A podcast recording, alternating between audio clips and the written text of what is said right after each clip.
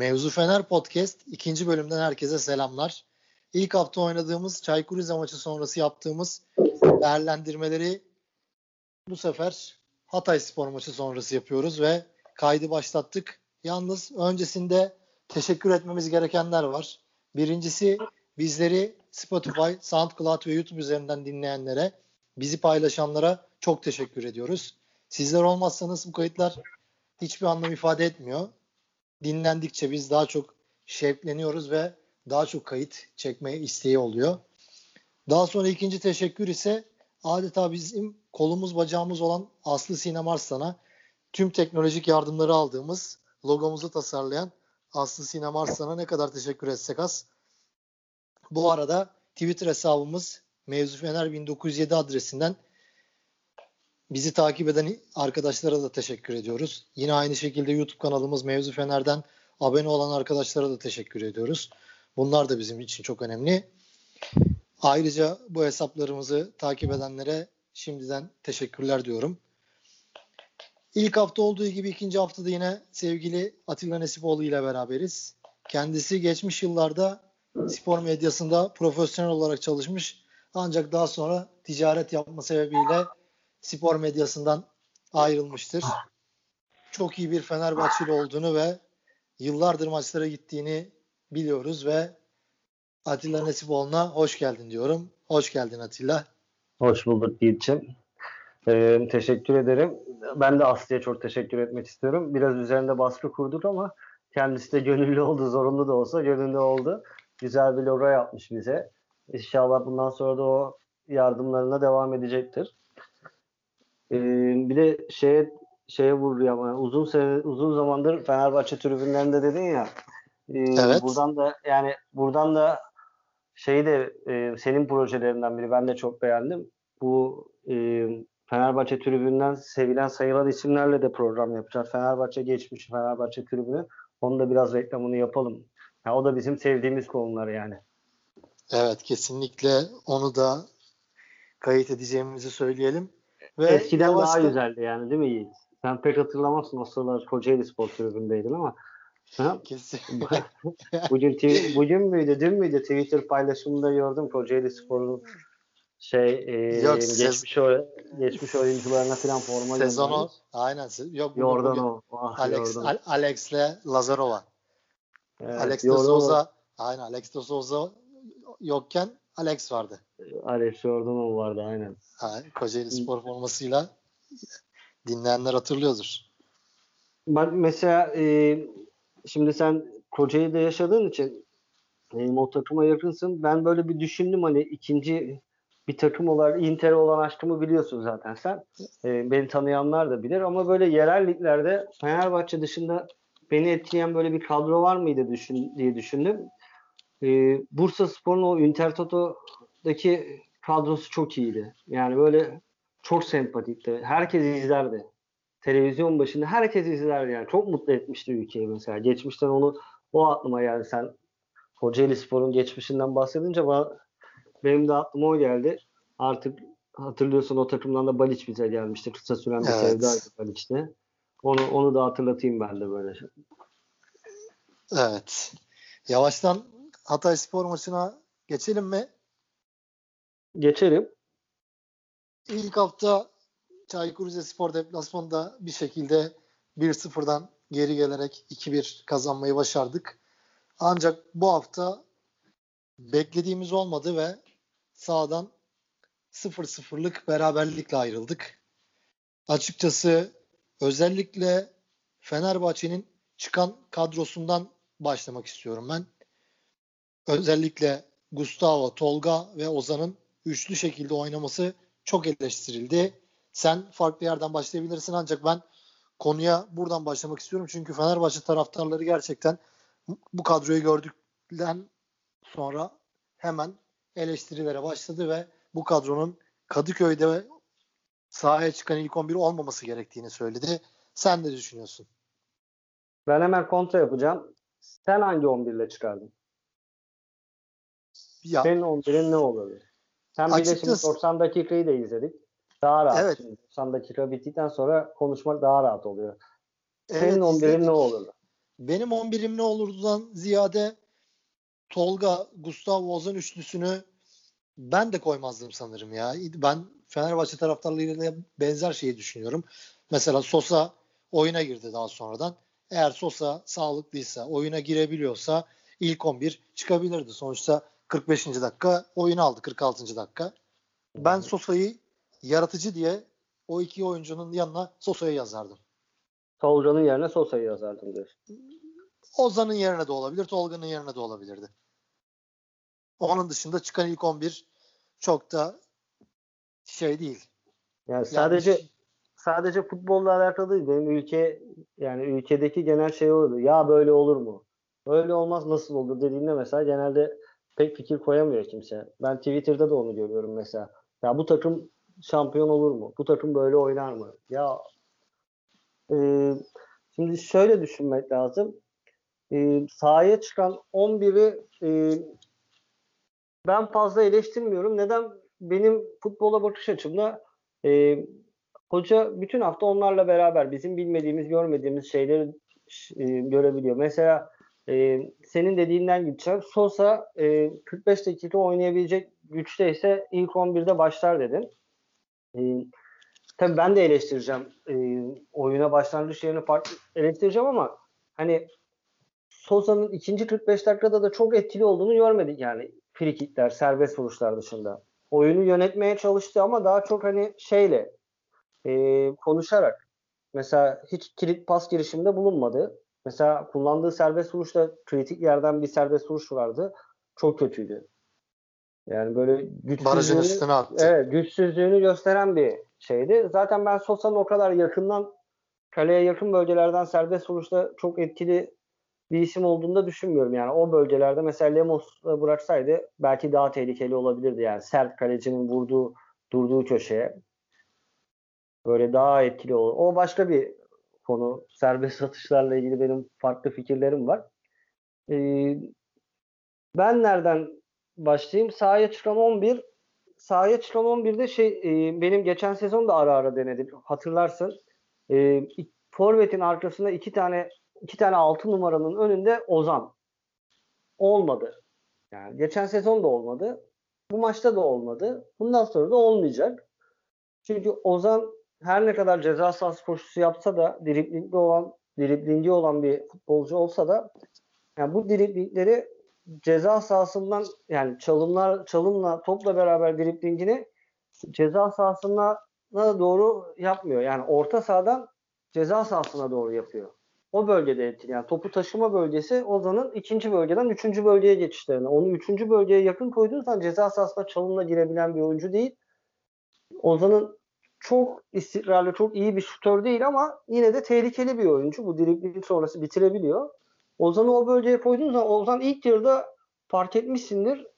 Yani başı kesik tavuk gibi dolaştı. Bir, hiçbir şekilde oyuna giremedi. Yani Ozan var mıydı yok muydu 45 dakikada anlamadım. Topla buluştu noktalarda. Hiçbir şekilde yani Ozan'ı bir kişi eksik oynadı. Ozan'ı oraya koyunca. Geçen sene de böyleydi. Yani sağ beke koyduğumuzda bile daha çok verim alıyordu. Stopere koyduğumuzda bile daha çok verim alıyordu. Hatırlarsın topla çıkıyordu çünkü. Topu orta sahaya çalımla taşıyordu Ozan. Evet. Ama ne zaman ki o bölgede forvetin arkasına forvete yakın 2-6 numaranın önünde oynadığı zaman Ozan'dan verim almak imkansız. Bu konuda hani hoca tamam diğer oyuncular hazır değil diye bir takdirde bulunmuş.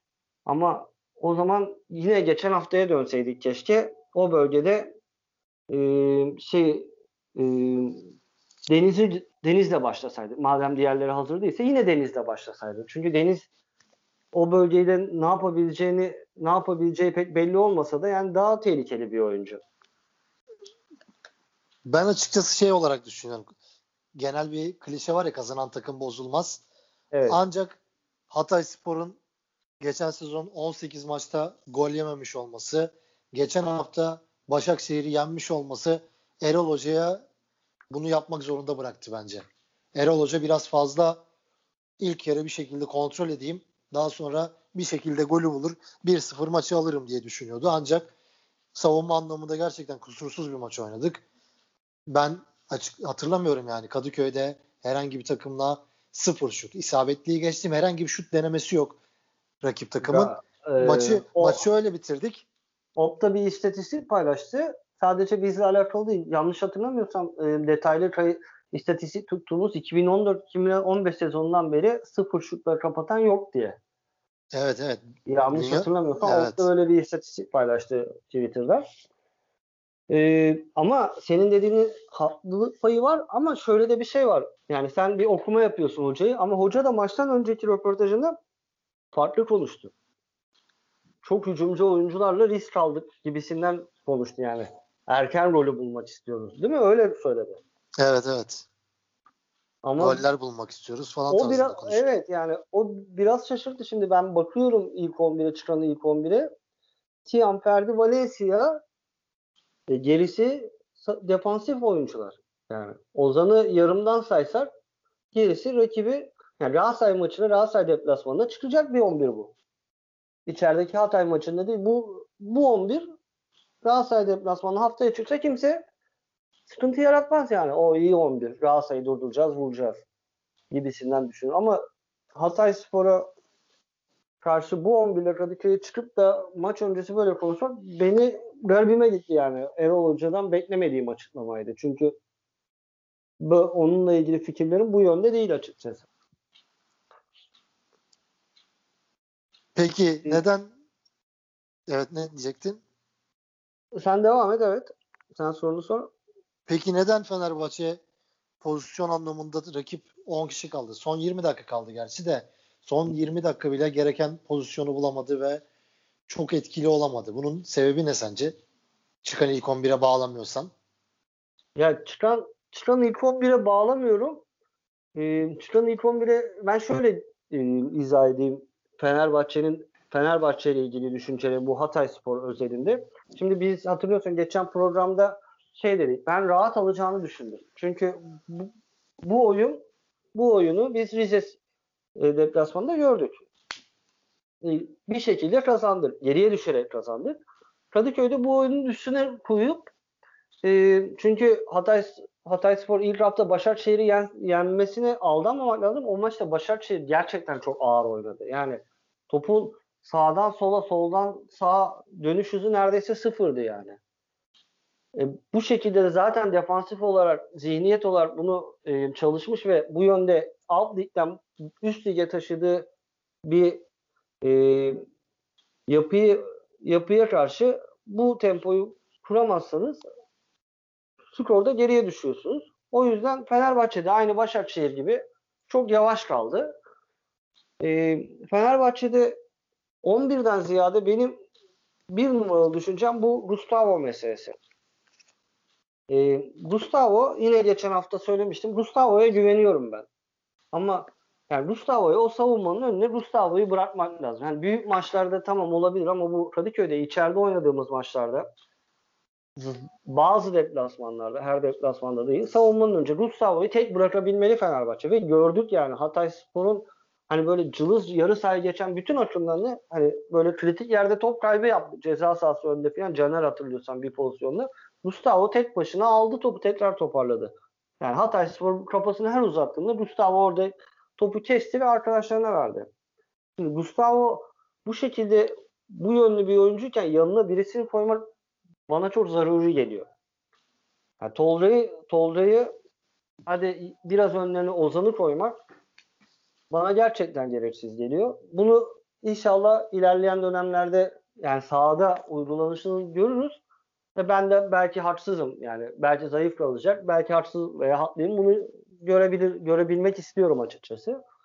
Ee, onun dışında şöyle bir plan vardı. Aynı Rize deplasmanında olduğu gibi rakip stoperlere biz hiç baskı yapmadık.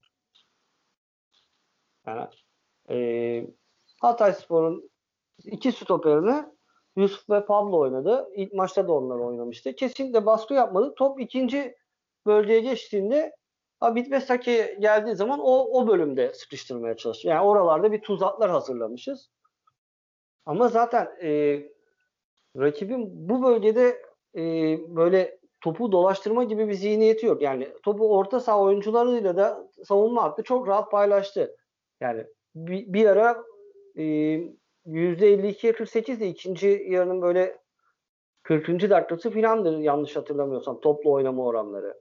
Tamam topu rakibe bırakmak da bir tercih de rakip zaten savunma çizgisini ceza sahasının önüne dizmiş.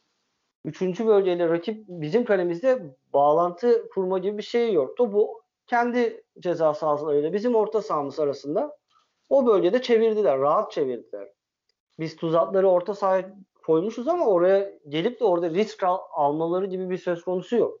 Yani Rize Spor bunu daha çok yaptı. O bölgede o bölgeden topu bizim kaleye doğru taşımak istedi. Biz orada top kazandığımız toplarla e, etkili olabilecek pozisyonlar yakaladık.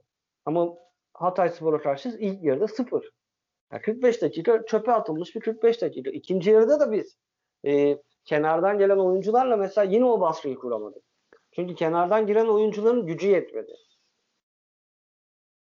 Yani mesela e, herkesin söylediği e, Sosa ile başlasaydık, Mert Hakan'la başlasaydık daha etkili olurduk ama sahada bir gerçek var. İkinci yarıda bu oyuncular girdikten sonra da biz rakip kalede baskı kuramadık. Rakip 9 kişi kaldığında bile bir baskı kuramadık. En fazla 9 kişi kaldıktan sonra bir, bir iki pozisyon hatırlıyorsun. Yani Duran Fenerbahçe'de evet falan.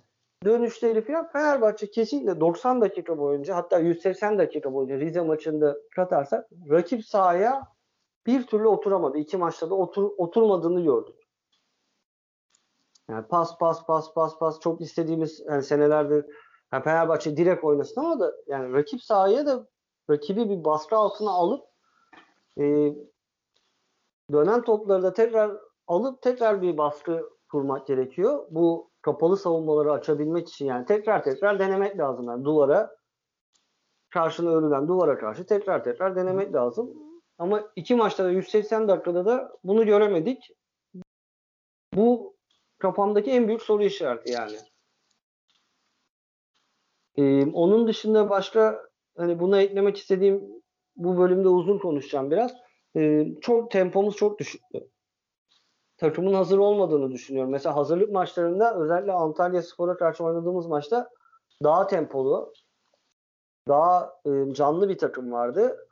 Ama herhalde biz sezona Antalya Spor biraz kötü başladığından o biraz yanıltıcı oldu herhalde. Bu maçta da mesela hiçbir türlü maçın hiçbir dakikasında Fenerbahçe tempo yapamadı.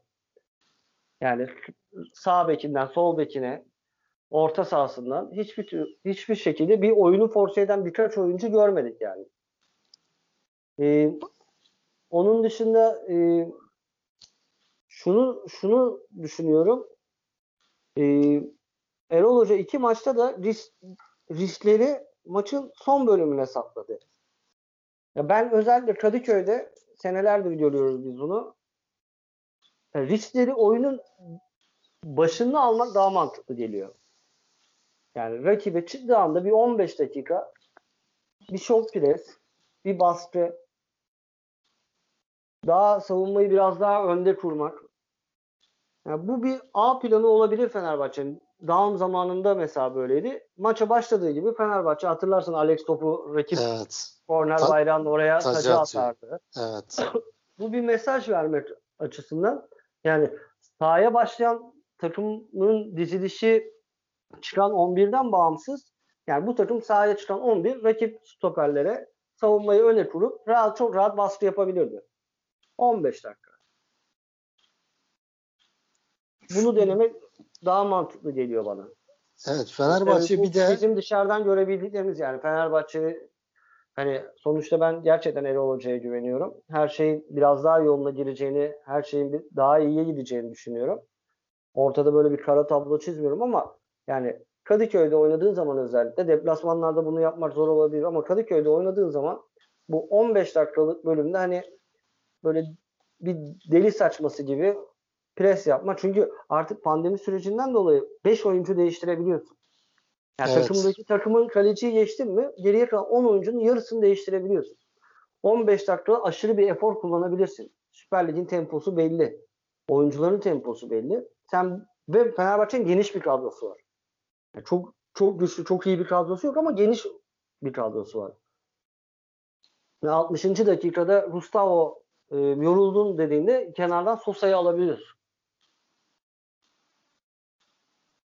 Kenar oyuncuları, forvet oyuncuları çok böyle birbirlerinden hani gömlek farkı yok. Böyle bir kadro kuruldu bu sezon.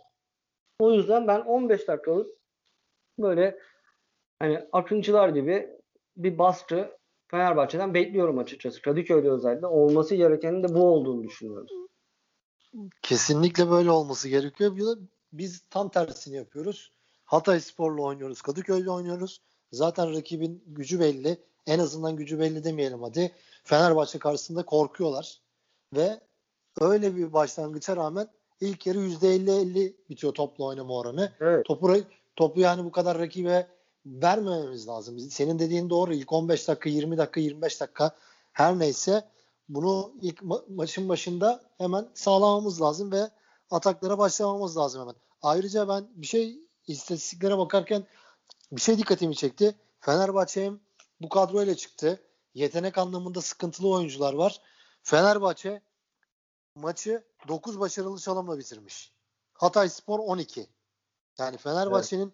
biraz da sıkıntı yaşamasının sebebi sanırım kadrosunda yetenek açısından en azından Hatay Spor maçında çıkan kadrosunda çalım atabilen oyuncu olmaması. Yani oyuncular top ayağına gelince herkes durarak oynuyor. Tempomuz yok. Kimse topu hareketlenmiyor ve doğal olarak da çalım da atı, atabilen oyuncu olmadığı için zaten pozisyon üretme şansın duran toplar haricinde olmuyor.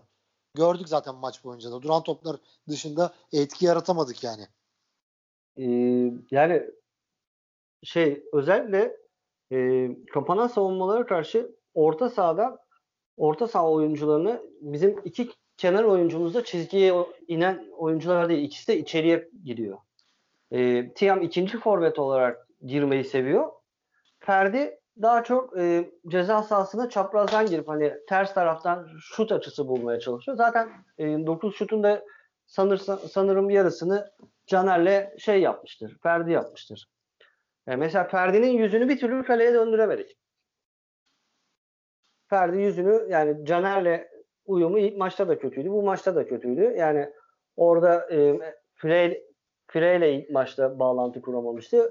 Bu maçta da e, bu maçta da Valencia ile bağ, bağlantı kuramadı. Ferdi'nin yüzü kaleye dönmediği zaman e, bir pozisyon vardı e, ceza sahasına paralel çıktı. E, sağ kenara atacaktı. Gökhan iyi bindirmişti. E, ikinci pası atamadı. Hatta hakem önce avantaja bırakmıştı. Geriye aldı. Faali verdi. Yani sadece bir tane yarım pozisyon. E, mesela evet. Tiam da öyle. Tiam'ın da yüzü kaleye her döndüğünde e, top kontrolü topla çok kötü gözü. Yani topu her kontrol ettiğinde ayağından açtı. Ya Fenerbahçe'nin o bölgede hani ilk bölümde bahsettim ya kurduğu tuzaklardan 2-3 tane top kaptı. Ama bir türlü onları e, direkt oyunla ceza rakip ceza alanına giremedi yani böyle pas tercihlerinden daha çok hani böyle oyuncular birbirlerine yabancıymış gibi birbirlerinin arkasına pas attılar. Top kontrol edemediler. Bir ürkek gördüm. Özellikle Tiam'da bu çok dikkat çekiyor. Yani inşallah bu henüz ısınamadığından dolayıdır. Çünkü bazı bazı e, hazırlık maçlarında da oldu. Çok iyi oynadı. 3 gol attığı maçta da bu böyle oldu top kontrolünde bazen sıkıntı yaşıyor. O beni açıkça endişelendiriyor. Çünkü onun Tiam'ın ikinci forvet olarak ceza sahası koşuları şu anki kadroda iki forvet alınacağı söyleniyor. Şu an 1-2 konusunu tam bilmiyorum. Ama Tiam ilerleyen maçlarda bizim için önemli bir oyuncu ve bu toplu olan soğukluğu beni ürkütüyor açıkçası. Çünkü onun yapabildiklerini kadroda yapabilecek oyuncu sayısı az. Ama şey açısından da biraz bakmak lazım da Sosa mesela Sosa'ya şey diyoruz tam olarak hazır değil ama yine istatistiklerden gidiyoruz. Girdikten sonra girdikten sonra değil maçın tamamında en çok kilit pas veren oyuncu 4 kilit pasla Sosa mesela veya en çok pas isabeti 3. bölgede yapan oyuncu Sosa. Yani Sosa'nın Tiam'dan artı bu özelliği de var. Tiam bir kilit pas veremez ama Sosa veriyor. Ya Sosa veriyor ama e, Sosa ceza sahası golcü bir oyuncu değil. Hiçbir zaman da olmadı. Yani Beşiktaş'ta oynarken daha kaleye yakın oynuyordu mesela. Trabzon'da daha savunmaya yakın oynuyordu. E, Beşiktaş'ta oynarken de golcü değildi. E, ben Sosa'nın e, mesela kilit pas 4 istatistiği ben maçı düşünüyorum böyle. E, acaba bu kullandığı serbest vuruşları da mesela bu kilit pasların içine mi katıyorlar? Onu bilemiyorum. Çünkü, çünkü şöyle söyleyeyim tekrar gözden geçirelim. Gökhan Gönül'ün kafa vuruşu direkten dönen top. E, bence maçtaki en net gol pozisyonu e, şey Deniz Deniz'le Mert Hakan'ın paslaşması Mert, e, Deniz Mert Hakan'ın önüne ceza sahasına koşu yapan Mert Hakan'a tekrar pası vermedi. Kendi denedi. Orada Mert Hakan'ın önüne bıraksaydı Mert Hakan bomboş geliyordu ve çerçeveyi rahat görmüştü. Bence en net gol pozisyonumuz oydu. Evet. Bir de maç sonundaki en son dakikada e, şey direğin dibinden giden top. Direğin dibinden giden top. Kim vurmuştu ona? E, Antalya Spor'dan aldığımız bak adını unuttum. Kim vurdu o son pozisyonda topa? Out attı.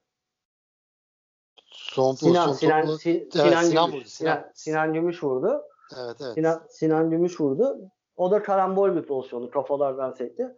Şimdi buradaki kilit paslar nerede? Ben göremedim açıkçası. Yani Bundan tekrar maça bir bakmak lazım da. Evet. Bu Kilit pas istatistiğini belki de farklı değerlendiriyorlar belki. de. farklı değerlendiriyorlar. Ona bakmak lazım. Belki de onu öğrenmemiz gerekiyor. Optacı arkadaşlara sorabiliriz. Peki Ee, maç maça devam şöyle. edersek yine Gökhan'ın kafa toplarında ilk yarı Caner'in ortasında yine bir duran topta kaçıncı 15. dakika falandı bir kafa pozisyonu vardı. Direkten dönen topu var Gökhan'ın. Yani duran topları ne diyorsun Fenerbahçe'nin? Lemos'un bir kafa vuruşu vardı yine. Evet Lemos'un var. vuruşu, O, o bir tane offside verilen vardı sanırım. Yok out'a mı O- gitti? O, o offside. Offside'dı. Offside out'a yani, gitti. evet out'a gitti. Offside. Evet. Out'a gitti. Ona da Can- Gökhan Caner kesti yine. Evet. Evet. Ne diyorsun Yani- duran toplar için? Şu ana kadar duran toplarda etkili miyiz? Etkiliyiz. Ee, kornerden bir gol attık. İki maçta bir gol. Duran toplarda tehdit rakip yani bir tehdit yarattığımız açık. Çünkü çok iyi kullanan oyuncular var. Caner var, Sosa var. Ee, yeri geldiğinde Mert Hakan da bu topları iyi kullanıyor. Şu an için takımın o bölümünde bir eksik yok. Bir de e, forvet yani bir forvet daha alacağız. E, bu şeyin içinde onu da görmek lazım. Çünkü Valencia ile oynadık. Valencia oyunun o bölümünde eksik bir oyuncu. Mesela ilk maçta Frey biraz daha karıştırıyordu ortayı. E, bu maçta Vale- Valencia özellikle yan toplarda, ölü toplarda e, o katkı zaten öyle bir özelliği yok. O, o açıdan silik gözüktü. Şey e, ilk maçla ilgili bir de hazır adı geçmişken Lemos iyiydi. Lemos iyiydi. E, topu- Çok temiz topla- topçu. Te- temiz oynadı. Ama yine ben bir dipnot olarak şey yapayım. Ee, hava toplarını zannedersem e, birebir Diouf'la kaldığında yükseldiği pozisyonlarda 3 3 kere filan Diouf açırdı topu. Yani o bölgede kimse olmadığı için sıkıntı olmadı zaten tek başına. Ama Diouf 3 tane aşırdı. Son bölümde e, biraz daha sağlam gözüktü. Ama topu 3 kere çıktığında Diouf vurdu kafayı. Ama onun dışında tertemiz oynadı gerçekten.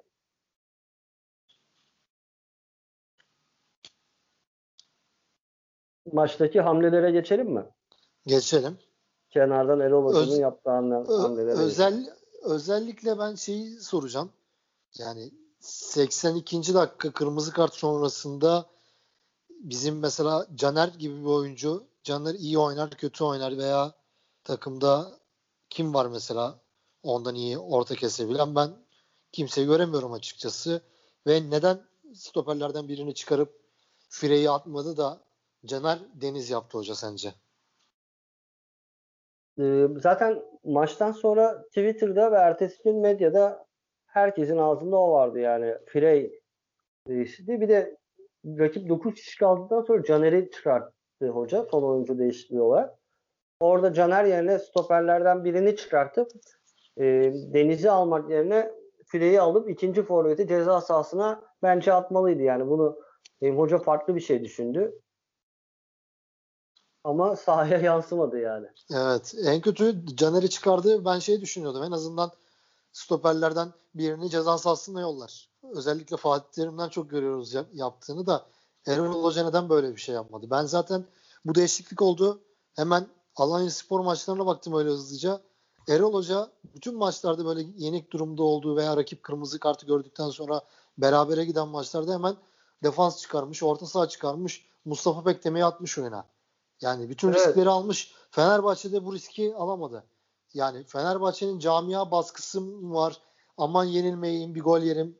Galatasaray ya, maçı öncesi bir korkum var. Bunu anlayamadım ya.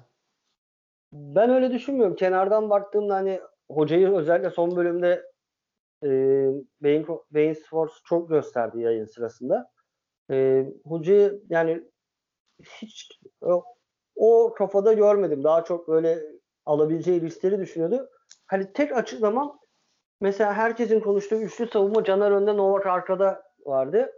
Mesela çok kısa da görsek Caner'le Novak'ın önlü arkalı iyi bir ikili olmadığını gördüm ben.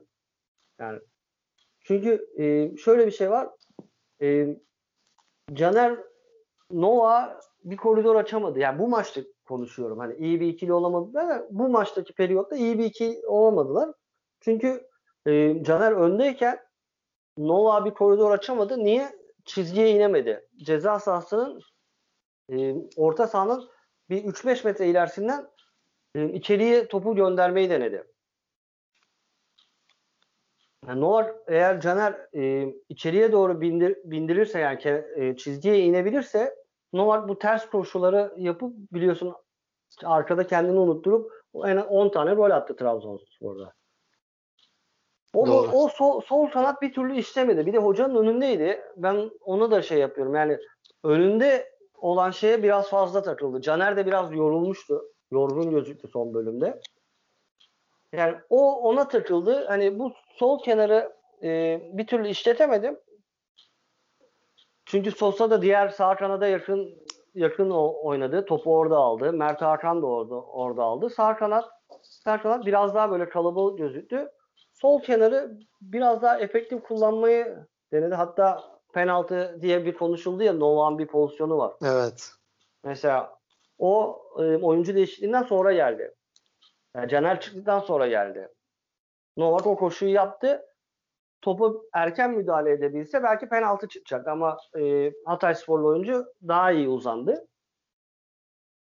O mesela hani bunu düşündü. Bu uygulamada bir pozisyonda olsa gözüktü bence. Ama yani orada ikinci forveti atmak daha mühimdi yani. Çünkü rakip gömülmüştü.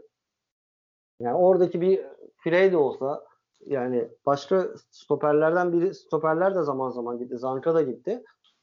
Ama oradaki orada ikinci forvet o yoğunluk, o kalabalığın içinde oradan bir karambol çıkartmak adına bence daha denenmesi gereken şeydi. Ama işte hocanın takdiri bazı şeyler hocalar evet, bizden daha ya. iyi biliyorlar. Ben evet. bizden daha iyi bildiklerini düşünüyorum yani. Bence de daha iyi biliyorlar. Zaten öyle Twitter'da tweet atmayla kadar olmuyor. kolay işler değil bunlar. Evet olmuyor. Peki buradan bağlarsak Fenerbahçe taraftarları hemen gemileri yaktı. Yine karamsar bir tabloya girdi. Bir hafta önce kendinden geçiyordu Fenerbahçe taraftarları. Herkes çok mutluydu. Transferler falan. İlk bir 0-0'lık sonuçla hemen herkes bu sezondan hiçbir şey olmaz. Oraya, İş oraya geçmeden falan. önce ben sana bir şey sormak istiyorum. Sen de bana soruyorsun. Ben uzun Tabii. konuşuyorum. Tabii. Şimdi ben sana bir şey soracağım. Mesela e, oyuncu değişikliklerine baktım. Şey e, ilk maçta da ilk maçtan sonra da ilk maçta mesela Ferdi Ozan, Deniz Sinan, Valencia Tiam, Gustavo Sosa. Bu maçta da Sosa Ozan, Sinan Tiam. E, 68'de Tolga, Mert Hakan, Ferdi çıktı, Novak girdi, Caner çıktı, Deniz girdi. Evet.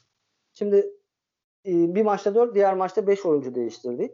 Sahaya çıkan 11 belli. Kenarda e, hocanın da kullanmadığı oyuncular var. Sen mesela Fenerbahçe kadrosuna şöyle bir baktığın zaman bu maçı bize kim alır dediğinde aklına gelen bir isim var mı? Şu an için. Yani Şu mesela, an için hani şöyle böyle çok e, über bir örnek vereceğim. Alex mesela 90 90. dakikada bile o artık oyundan çıkmaz. Yani Alex çıkmaz abi. Bir şey olur filan atar diyordun ya yani. Takımın bir direği vardır ya. O öyle bir oyuncu görüyor musun Fenerbahçe'de? Ya baktığın zaman açıkçası ilk aklımıza tabii ki de sağlıklı bir zamanda Sosa geliyor. Yetenekli oyuncu diye. Ya da çok zorlayarak olsa mesela bir tabii sürekli olmaz bu da mesela Gustavo bir şutla bir maçı alabilir. Ama onun dışında böyle sürekli şu oyuncu kesin maçı çözer dediğim bir oyuncu Fenerbahçe'de yok. Ee, sezonun ilerleyen bölümünde bu ışığı gördüğün oyuncular kim? Mesela Soza'yı söyledim. Ya Fenerbahçe'nin ben şutuna pek güvenmemek lazım. Fenerbahçe'nin ben zaten öyle bireysel yetenekle maç alabileceğini düşünmüyorum. Değil Elbette olur. Caner bir tane friki atar veya uzaktan bir şut vurur veya herhangi bir kim vurur mesela Sinan Gümüş bile veya Mert, evet. Mert, Mert Hakan vurur. Uzaktan bir şut vurur, golü atar, bir maçı alır. Ama bu istikrarlı şekilde Fenerbahçe'de şu oyuncu her maç skora katkı yapar dediğim bir oyuncu yok Fenerbahçe'de. Çıkartmayacağın oyuncu da yok değil mi yani? yani Anlamadım. Böyle bas, vasat oynasa bile kenara almayacağım bir oyuncu yok şu an Fenerbahçe'de. Yani sahada mesela şey mesela benim adayım oraya Ferdi. Ferdi vasat oynasa bile evet vasat mesela oynasa Ferdi bile kötü oynuyor gözüküyorsun ama Ferdi'yi oyundan bence mesela almamalıydı. Yani ya, şu anki evet, kadroda iki, iki maçlık şu periyotta ben Ferdi'nin olabilir dediğim gibi. Az önce de söyledim ya. oyuncu olduğunu düşünmüyorum. Ya az önce de söyledim işte Hatay Spor bizden daha çok çalım atmış mesela. Yetenek açısından bayağı sıkıntılı takımı. Senin dediğin doğru aslında. Ferdi bu işleri çalım atabilen oyuncu. Uzaktan vurur bir şeyler dener ama o da tam olarak kendine güvenmiyor mu ya da diğer futbolculardan dolayı baskı altında mı? Tam istediklerini sahaya yansıtamıyor mu? Özellikle bunu şeyde görüyorduk ki seninle beraber statta izlediğimiz maçlarda Zayt'sta. Zayt'ın ayağına top geliyordu. Emre Belözoğlu hemen bağırıyordu. Hemen topu hemen 5 saniye sonra geri alıyordu. Evet. Adama yapıp herhangi bir şey yapacak fırsat bırakmıyordu. Ferdi için de zaman zaman bu geçerli olabilir. Yani ben şu an Fenerbahçe'de hani e, takımın hücum bölümü e, hücum aksiyonunu gelecek forvet geldikten sonra da hani bir numaralı şu an Samata gözüküyor. Yani sonuçta forveti hani tahtaya ilk yazılacak ismin ve e, belli çok kötü oynamadığı sürece, belli bir standartın altına düşmediği sürece kenara gelecek oyuncu e, gelmemesi gereken oyuncular Ferdi'yi görüyorum. Çünkü gerçekten de hani maçta da böyle hani top Ferdi'nin ayağına geldiğinde yani yüzünü kaleye dönebilen tek oyuncuydu. Adam eksiltebilen tek oyuncuydu. Rize maçında da böyleydi. Bu maçta da böyleydi. Yani mesela hani Ferdi biraz da e, 11'de çıkarken Tolga Gustavo Deniz de ilk maçta. İkinci maçta Gustavo Tolga Ozan'la çıktı oradaki baklava. Onun önünde mesela Ferdi'yi madem böyle 2-6 numarayla oynayacaksak önüne Ferdi'yi yazıp onu serbest bırakman gerektiğini düşünüyorum. Yani en azından şimdilik yani bir çünkü bu takım geniş bir kadro ve çok hani birbirine yakın oyuncular var yani. Aynı bölgede birbirinin alternatif bol oyuncular var. Hani bir, bir sonraki Türkiye Kupası maçı olsa mesela çarşamba günü 11 kişi rotasyon yapabilir Fenerbahçe.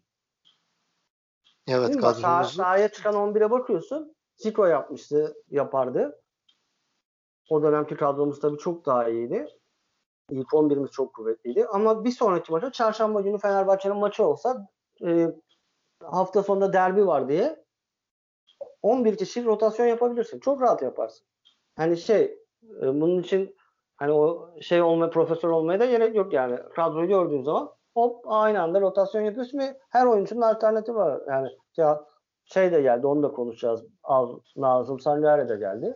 Sağ beki onu yazıyorsun. Sol beki Nova yazıyorsun. İki stoper, stoperden bu. Zaten Fenerbahçe sanırım ama biraz da evet, senin dediğin doğru katılıyorum bu konuda sana. Ama işte bur- ama burada dir- direkt olması yani. gereken oyuncular yok evet. yani. Yani Ferdi'ye tahammül edebilmesi. Mert, evet. Mert Hakan ve Ferdi'ye Fenerbahçe'nin ilerleyen dönemlerde tahammül edebilmesi lazım. Çünkü bunlar kötü oynarken bile e, skoru değiştirebilmeye en yakın oyuncularımız bunlar. Gelecek forveti de bu. Samata'yı evet. da buna ekliyorum. Yani mesela Rize maçında Gustavo çıktı. yerine Sosa girdi. Yani mesela Gustavo bile çıkabiliyor. Çok rahat.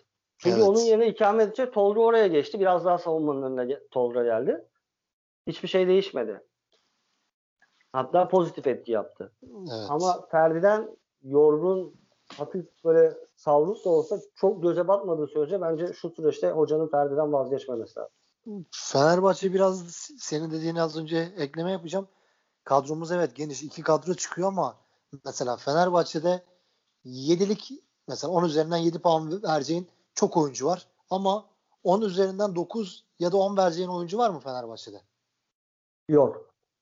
İşte Fenerbahçe'nin biraz da sanırım sıkıntısı bu. Evet geniş bir kadro olduk ama çok böyle üst düzey bir kadro olamadık yani. Mesela şu an takıma baktığın zaman böyle bir tane üst düzey yıldız dediğimiz oyuncu göremiyoruz yani en azından şu anki durumlarıyla. Yani Bu yüzden de maçlar kitleniyor. Yani soruyu sana ilk sorduğumda sen zaten söyledin orada bir cümleyle geçtin.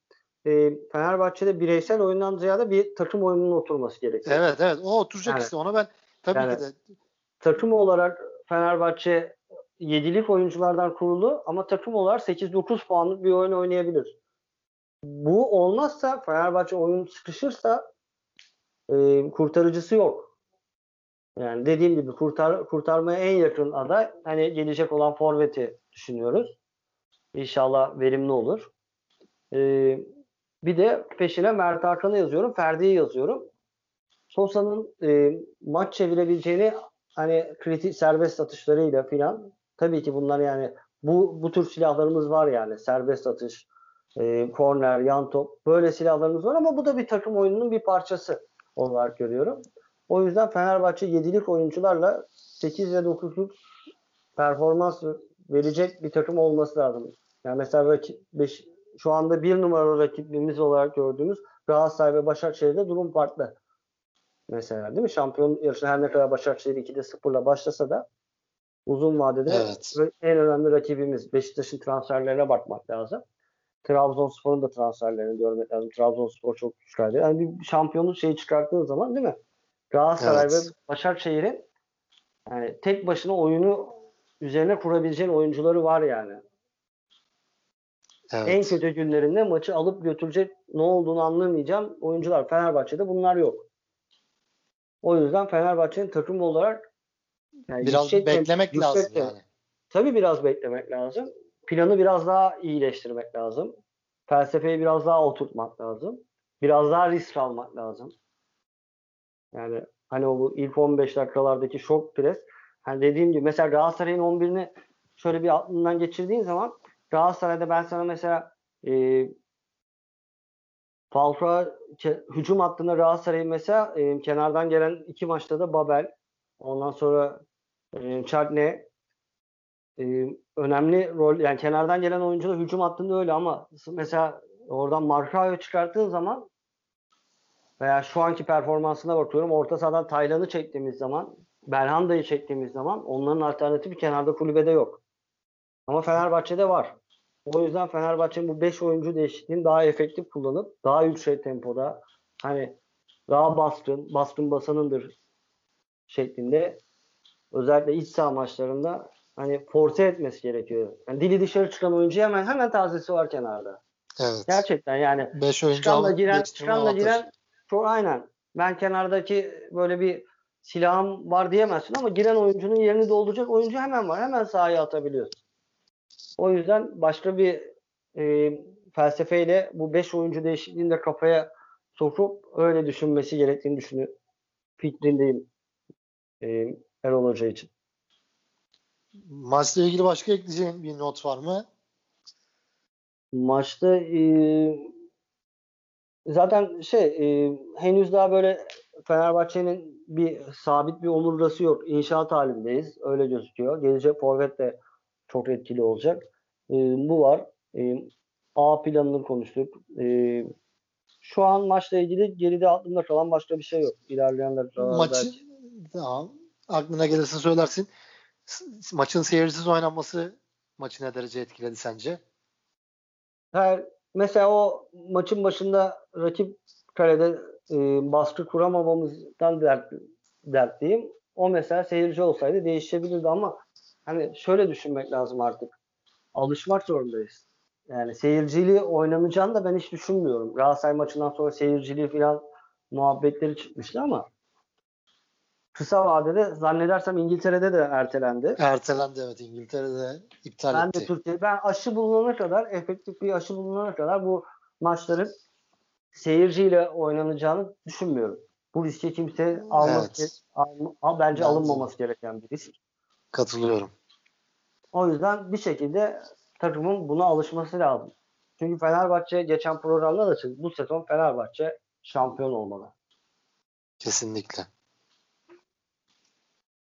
Forvet transferi diyoruz. Bekliyoruz hala forvetin gelmesini. Sezonun 3. haftası geldi ama bunun yanında hafta içi daha doğrusu geçen hafta içi miydi? Hafta sonunda doğru muydu? Neyse Antalya Spor maçından sonra başkanları açıkladı sanırım. Nazım Sangare 1.750 bin euroya Fenerbahçe'ye geldi. Ne diyorsun bu transfer için? Herkes futbolcunun kalitesine yorum yapan tabii ki de yok. Milli oyuncu sonuçta 26 yaşında sahada yaptıklarını hepimiz biliyoruz. Ama fiyat olarak çok yüksek geldi herkese. Ee, benim bu transferlerde tabii limit, bonservis harcaması, e, financial fair play gibi kısıtlayıcı şeyler var ama ben bonservisten daha çok e, oyuncunun maaşını önemsiyorum. Yani Kazım Fenerbahçe'ye geldi ne kadar maaş alacak? Bu önemli. Yani şimdi mesela Kazım'a 3, 3 milyon euro bonservisine 1 milyon euro var. Kazım maaşı 3 olsun. Ya bu daha kötü bence. Önemli olan orada maaş. Çünkü oyuncudan istediğini alamadığında, oyuncuyu başka bir yere vermek istediğinde oyuncunun maaşı sıkıntı çı- çıkartıyor sana. Her zaman bunu yani önümüzde bir sürü örneği var. Kısa yakın tarihte de gördük. Yani Tol, Tolgay'dan tut e, Mehmet Ekici'ye falan bir şekilde onlarla yolları ayırdık ama e, maaşını uygun tutarsan bir sonraki satışından da kolaylıkla yapabiliyorsun. Yani ben Kazım'ın e, Na- Nazım potansiyelini bu arada. Ay, Kazım diyorum. Nazım Sangari'nin e, potansiyelini yükseltebileceğini de düşünüyorum. Yani şu anki şu ana kadar gösterdiği performansın da üstüne çıkabileceğini düşünüyorum Fenerbahçe'de. Gelecek sezon 11'in Gökhan'ın yani 11'in e, bir oyuncusu ol- olacağına inanıyorum. Ama e, transfere pahalı bonservisine fazla demekten ziyade maaşı bilmediğimiz için hiç önüme de düşmedi yani şu kadar maaş falan diye. Evet öğrenemiyoruz onu. Asıl önemli olan bu transferlerde bu. Bundan sonra yani takımın e, transferi yorumlarken öyle bakıyorum ben. E, orada bir Beşiktaş'ta çekişme olduğu için Beşiktaş da olayın içinde. Beşiktaş almak için epey şey yapıyor. Beşiktaş'ın daha çok ihtiyacı vardı. E, rakibinden de rakibini de zayıflatan bir transfer. Çünkü onların e, seçeneklerini azaltıyorsun. Yabancı e, yabancı bir sabek alırlarsa bildiğim kadarıyla yabancı bir oyuncu göndermek zorunda kalacaklar şu anda. Öyle bir şey okudum. Tam emin değilim. E, oraya Gökhan'ın yanına e, genç bir oyuncu koymaktan ziyade e, gelecek sezon Gökhan'ın formasını alabilecek daha tecrübeli bir oyuncu tercih ettiler. Belki mesela şu an Ramazan var eski oyuncumuz. Onun da böyle bir adını duydum. Şu an şey e, Fatih Karagümrük'te oynuyor. Değil mi? Yanlışım yok. Evet. O, o da Evet, sezona evet. iyi başladı. E, maçın bir bölümünde izledim. E, Nazım'ın yerine sez, gelecek sezon Gökhan'ı 1 artı 1 olarak düşündük ama belki gelecek sezon, belki ondan sonraki sezon, sezon yani gelecek sezon Nazım 11'de Gökhan 7'yi bir sonraki sezon oraya bir aday bulabiliriz. Yani böyle bir planlama yapıldıysa inşallah böyle bir planlama yapılmıştır. Bir planlamayla transfer yapılmıştır. Orada bonservisine çok takılmıyorum açıkçası. Evet. Ben de seninle benzer şeyleri düşünüyorum. Bu arada Sen maça- biraz bonservisinin fazlalığına takıldın ama. ya açıkçası açıkçası takıldım çünkü gerçekten ihtiyacımız olan tabii ki de yedek, yedek sağ bu kadar para verilmemesi lazım. Daha sonra bir takım tam olur Fenerbahçe'de. Yedek sağ de 1.750 verirsin. Yedek sol beke de 3 milyon euro verirsin. Ama şu an Evet. de- of- ofansif anlamda oyuncu lazım bize. Forvetimiz Evet. yokken gidip Nazım'a bu kadar para vermek çok geliyor bana. Ama benim senin önüne koyduğun projeksiyon seni ikna etti değil mi?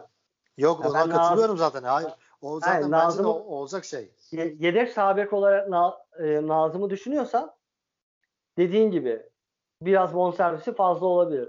Ama 2-3 senelik bir planlamanın ilk hamlesi olarak Nazım'ı düşünüyorsan orada çünkü Beşiktaş da var devrede. O parayı veriyorsun. Riske, çünkü orada bir planlama var. Hani 250 bin 500 bin doların hesabını yapmıyorsun. 2 sene 3 seneye bir adım atıyorsun. O zaman mantıklı. Ama işte benim dediğim şekilde mi yapıldı bu transfer? Yoksa senin dediğin gibi yedek sağ bek olarak mı yapıldı? Zaman göreceğiz. Evet. zaman gösterecek. İnşallah benim Fenerbahçe için inşallah benim dediğim gibi bir planlama Evet inşallah. Yani Gö- Gökhan gittikten sonra oraya ben yabancı sağ bek alırım diye düşünmezler. Çünkü yabancı kuralı da düşünce değişecek. Çünkü onu da hesaba katmak lazım.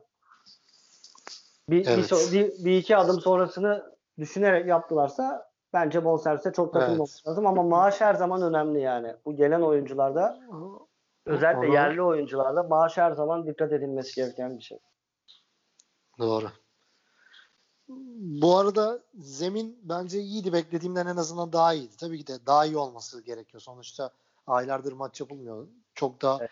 iyi olması gerekiyordu. Onun dışında tribünlerde genç Fenerbahçelilerin yaptığı milyonlarca euro şampiyonluk tek hedef pankartı var.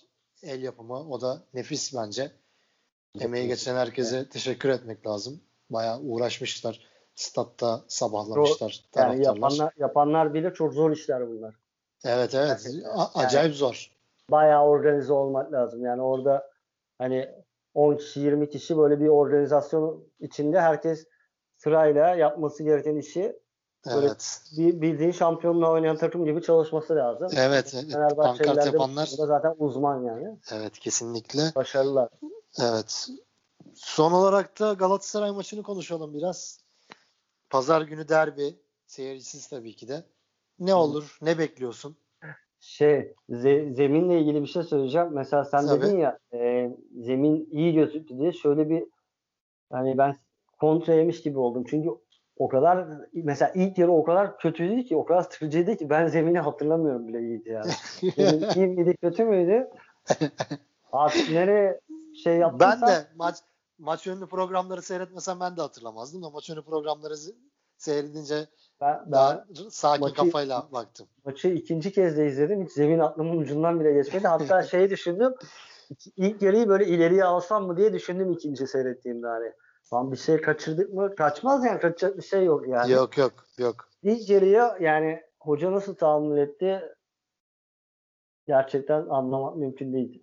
Bu, bu yani sahada bir şeyleri değiştirmemek, oyuncu değiştirmeye gerek yok. Sahada bir şeyleri değiştirmemek daha kötü yani. İlk yarı 45 dakikaların yani bizi dinleyen Fenerbahçeliler hepsi biliyordur.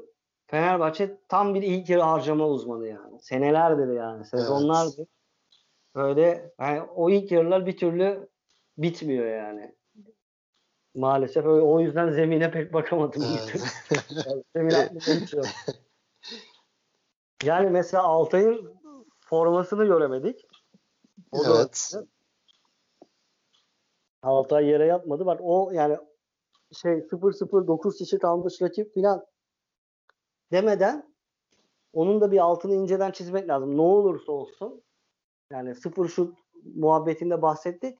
Ne olursa olsun hiç yani bu takımın hani stoper baba stoper filan falan konuşuluyordu ya Evet. bir sorunu çözdüğünü sonuçta gördük. Pek risk almadık. Savunmayı öne çıkartmadık ama rakip 9 kişi kaldığı için son bölümde riskleri aldığımız bölümde hani bunun geri dönüşünü görmedik ama hani sanırım oldu yani. yani orada Tisserand'da yenince değil mi? Evet evet. Ben ona katılıyorum. Savunma anlamında gayet zaten Yani biraz stoperlerden hani Lem- Lemos'u beğendik. Zanka geçmiş sezonlar, geçmiş oyunlarından çok daha iyiydi. Çok hırslıydı. Onu görebiliyorsun ya Zanka'nın. Yani takımı katkı vermek istiyor. Hiç gidecek bir oyuncu, vazgeçilmiş bir oyuncu gibi değildi. En azından tek bir hani ilk yarının kötülüğünden bahsederken artı olarak ben onu söyleyeyim. evet. Galatasaray maçına geçebiliriz. Bir saat bir saate yaklaştık bu arada. Bir kısa Galatasaray maçını konuşalım. Evet. Veda edelim. İnsanlar da Aynen çok fazla konuşuyor. çok çok fazla şey İki olmasın. kişi, iki kişi olunca iki kişi olunca daha çok konuşuyorsun bak. Evet evet daha çok konuşuyorsun. Evet. Sen, ne diyorsun Galatasaray Galatasaray- maçına? Galatasaray maçına sen başla o zaman. Ben sana sorayım. Galatasaray maçıyla ilgili ne düşünüyorsun? Galatasaray maçı ile ilgili ne düşünüyorum? Galatasaray'ın özellikle Nevçi maçını izledim. 90 dakika izledim. Tam rotasyon yaptığı Galatasaray maç. Başakşehir maçını pek izlemedim. İkinci yarısını daha çok izledim. Nevçi maçından izlediğim Galatasaray insanların ha kusursuz Galatasaray işte şöyle Galatasaray böyle Galatasaray diyebileceği bir takım olduğunu düşünmüyorum ben. Defoları var. Öyle tamam hücum anlamında evet etkililer ama savunmada mesela geçilmeyecek oyuncular yok. Fenerbahçe'de derbileri her zaman hangi oyuncu çıkarsa çıksın çok daha farklı motive oluyor. Tabii ki de Galatasaray maça baskılı başlamak isteyecektir. Seyir, her ne kadar seyircisiz olsa da klasik Galatasaray başlangıcını yapamaz. Ama onun dışında Fenerbahçe tabii ki de kazanmak için gitmez diye düşünüyorum. En azından ilk aşamada maç içinde değişebilir dengeler. Ancak Galatasaray'ın yenilci, yenilmeyecek bir takım olduğunu düşünmüyorum ve savunmada özellikle Fatih Öztürk'ün kalecinin de çok iyi olduğunu düşünmüyorum. Ben de. Hatalar yapabilir. Fenerbahçe'nin hangi ilk 11 ile çıkacağı tabii ki de çok önemli ve orta saha kurgumuz bakalım hangi oyunculardan kurulacak. Yine aynı üçlüye mi çıkacağız? Yoksa Sosa'yı dediğimiz gibi ilk 45 dakikada oynayacak sonra mı çıkacak?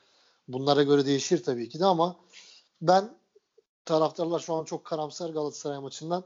Ben o kadar karamsar değilim. Galatasaray'ın yenilmeyecek takım olduğunu düşünmüyorum. Öyle Falcao övüyor insanlar falan. Penaltıdan attı iki golü. Üç golü falan var diyorlar ama yani dediğim gibi Fenerbahçe Galatasaray'ı yenerse ben şaşırmam. Ben de şaşırmam. Sen ne Ee, diyorsun? Şöyle söyleyeyim. Ee, ilk aklıma gelen Galatasaray sen konuşurken böyle Galatasaray'ın 11'ini şöyle bir aklımdan geçirdim. Ben Başakşehir maçını izledim. Ee, 90 dakika. Ee, bir kez Saratçı'nın sakatlanması büyük avantaj. Ee, orada bir orada bir Saratçı iki hafta oynamayacakmış galiba. Bizim maçta yok. Orada Lines ile Saratçı arasında ben uçurum olduğunu düşünüyorum. Çünkü gerçekten hani böyle A kalite bir oyuncu olmasa da Saratçı Süper Lig için ve Galatasaray için A kalite bir performans gösteriyor. Lines o şeyi aşağı çekiyor. Çünkü Lines girdikten sonra Başakşehir ters toplarla o bölgeden üst üste pozisyonlar buldu. Saratçı'nın savunması yönü eleştirilirdi ama yani maç boyunca Vizca'ya top oynatmadı. Bir de onun üstüne hücum performansı etkileyiciydi. Onun bir avantaj olduğunu düşünüyorum. İlk iki haftada gösterdiğimiz oyunun Galatasaray deplasmanı için de ideal olduğunu zaten programa başlarken de söyledim. Yani Galatasaray deplasmanında bu oyun oynanabilir ama hücum geçiş hücumunu hiç yapamadık. Galatasaray'a karşı yapmamız lazım. Eğer yapamazsan Galatasaray'da marka özellikle orada o topları, o fırsatları ya başarılı olamazsan e, doğru seçimleri yapamazsan Galatasaray o hücumları yani diğer Rize ve e, Hatay spor maçlarında cılız olarak gözüken pozisyonları bile başlamadan bitirir. Geçiş hücumunu iyi çalışmamız gerekiyor. Yani bu oyuncuların bir şekilde yani birbirini tamamlaması gerekiyor. Şöyle bir şey söyleyeyim. Eğer Galatasaray'ın hani klasik Fenerbahçe maçlarındaki o tempolu başlangıcını yakın bir şekilde ben başlayacağını düşünüyorum. Ee, Galatasaray golü bulursa maçı çevirebileceğimizi düşünmüyorum. Yani ilk golü Galatasaray atarsa oradan sonra Galatasaray'ı çünkü Başakşehir maçında gördük. Galatasaray e, gol golü attı. Penaltıdan golü attı. Golden önce de e, çok çabuk bir takım değil Galatasaray. Öyle gördüm ben. Çok çabuk bir takım değil ama topu çok çabuk dolaştırıyor yani. Bizim mesela ilk iki maçta yapamadığımız şey. Yani top Arda'dan Feruli'ye böyle 3 saniyede 5 saniye gidiyor. Feruli'den tekrar Arda'ya dönebiliyor. E, Falcao'ya dönebiliyor. Ve özellikle geriden gelen Belhanda'ya kanallar açabiliyorlar. Yani şu anda gördüğüm Galatasaray çabuk bir takım değil. Yani dikine böyle 3 saniyede rakip kaleye inemiyor. Yani Dirikling kadar öyle çabuk çıkan oyuncuları yok ama topu çok hızlı döndürüyorlar. En büyük artısı bu. Ama biz biraz daha zaten yerleşerek beklediğimiz için Başakşehir mesela ben Başakşehir'in savunma hattı onlara çok hatalar hatalı yaptı. Yani böyle ortada kalan topların hepsini e, Taylan aldı. Belhan da aldı. Bu bölümde bizim daha kuvvetli olduğumuzu düşünüyorum. Yani Gustavo Tolga ikilisini yazarsak oraya şimdiden e, o fırsatları vereceğimizi düşünmüyorum. Ama öne geçerse Galatasaray yani Galatasaray'ı yıpratacak baskıyı kurabileceğim bir takım bir oluşum şu anda görmüyorum. Hani maçla ilgili tek karamsar olduğum yan o. Yani inşallah geriye düşmeyiz. Özellikle maçın başında. Geriye düşmezsek ondan sonra ileride geçen her dakika oyunun Fenerbahçe'ye döneceğini düşünüyorum. Ve yani şunu da ekleyeyim. Hani Samatta transferi konuşuluyor ya bugün salı akşam biz şey yapıyoruz. Yarın yayınlayacağız. Akşam da yayınlayabiliriz. Ee, yani mesela çarşamba günü değil, perşembe günü değil, cuma günü bile Samatta Türkiye'ye gelse lisansı cuma akşam çıkartılsa Galatasaray maçında oynaması gerekiyor. Yani orada bir kim gelirse artık hani forvet çünkü bu maçın oyuncusu e, şey değil. Valencia değil. Valencia henüz o gücü yani 11'de başlayacak gücü gö- göstermedi. Onun yanına çünkü Frey, Samata, Frey çıkabilir bence Galatasaray deplasmanında. Ama oynayacağımız oyuna ters düşüyor bu sefer de Frey. O da var tabii. Galatasaray daha bekliyor. Yani oynayacağımız oyuna Valencia aslında daha uygun gözüküyor ama Valencia güçlü mü? Yani gücü var mı? Çünkü gerçekten boğuşması gereken iki stoper yani Luyendama ve Marco bence ligin çok üstünde iki stoper şu an. Birbirlerini çok iyi tamamlıyorlar. Yani Marco biraz da e, Luyendama sakatlıktan çıktığı için biraz daha eksik gözüküyor. Böyle basit hatalar falan yapıyor ama birbirlerinin açılarını iyi kapatıyorlar yani. O çok önemli. Hatırlarsın Başar, sen izlemedin demişti. Başakşehir bir pozisyonda top Lüneman'ın ayağına dolaştı. Orada top ceza sahasında e, Dembaba'nın önüne geldiğinde Markao'nun gelişi inanılmazdı yani. Şu an mesela hani başka bir stoper ikilisi o hatayı kapatamazdı. Öyle düşünüyorum. O yüzden forvet transfer yani şundan söylüyorum hani Kamata uçaktan insin maça çıksın dememin sebebi o. Çünkü e, Frey olmaz. E, Valencia korkutmuyor ve gücü bu ikisi e, savaşacak güçlü olduğunu düşünmüyorum. En azından Samat da hani bilinmez bir şey olarak sahaya çıkar. E, kariyerinden dolayı da bir tehdit olarak görebilirler. Yani bir kafa karışıklığı bile yaratsa yeterli yani şu an. Evet. O yüzden gelecek forvet kim olursa olsun uçaktan inip sahaya çıkartmamız gerekiyor. Bakalım ne olacak pazar akşamı. Var mı ekleyeceğin herhangi bir şey? ekleyeceğim magazinsel bir şey şu an yok. Geçen programın sonunda Ömer Erdoğan Survivor demiştik. Ömer Erdoğan lige 4 puanla başladı. Demek ki evet. doğru tercih yapmış Survivor'a gitmemekle. Evet. O zaman kapatalım mı? Kapatalım. Teşekkür ederim yayın için. Gerçekten çok bu sefer daha akıcıydı. Daha fazla konuştuk. Evet, Böyle alışmaya saat, devam ederse daha da uzun konuşmaktan korkuyorum. Kimse dinlemez o zaman kendimiz için yapmış evet, oluruz. Evet. Biz bir süre seninle bir süre Skype'da konuşalım. Ondan sonra kayda geçelim bence. Evet. Yarısında falan başlatalım. Evet, evet. Neyse o zaman dinleyen herkese teşekkür ederiz. Haftaya Galatasaray maçı sonrası pazartesi günü görüşmek üzere. Hoşçakalın.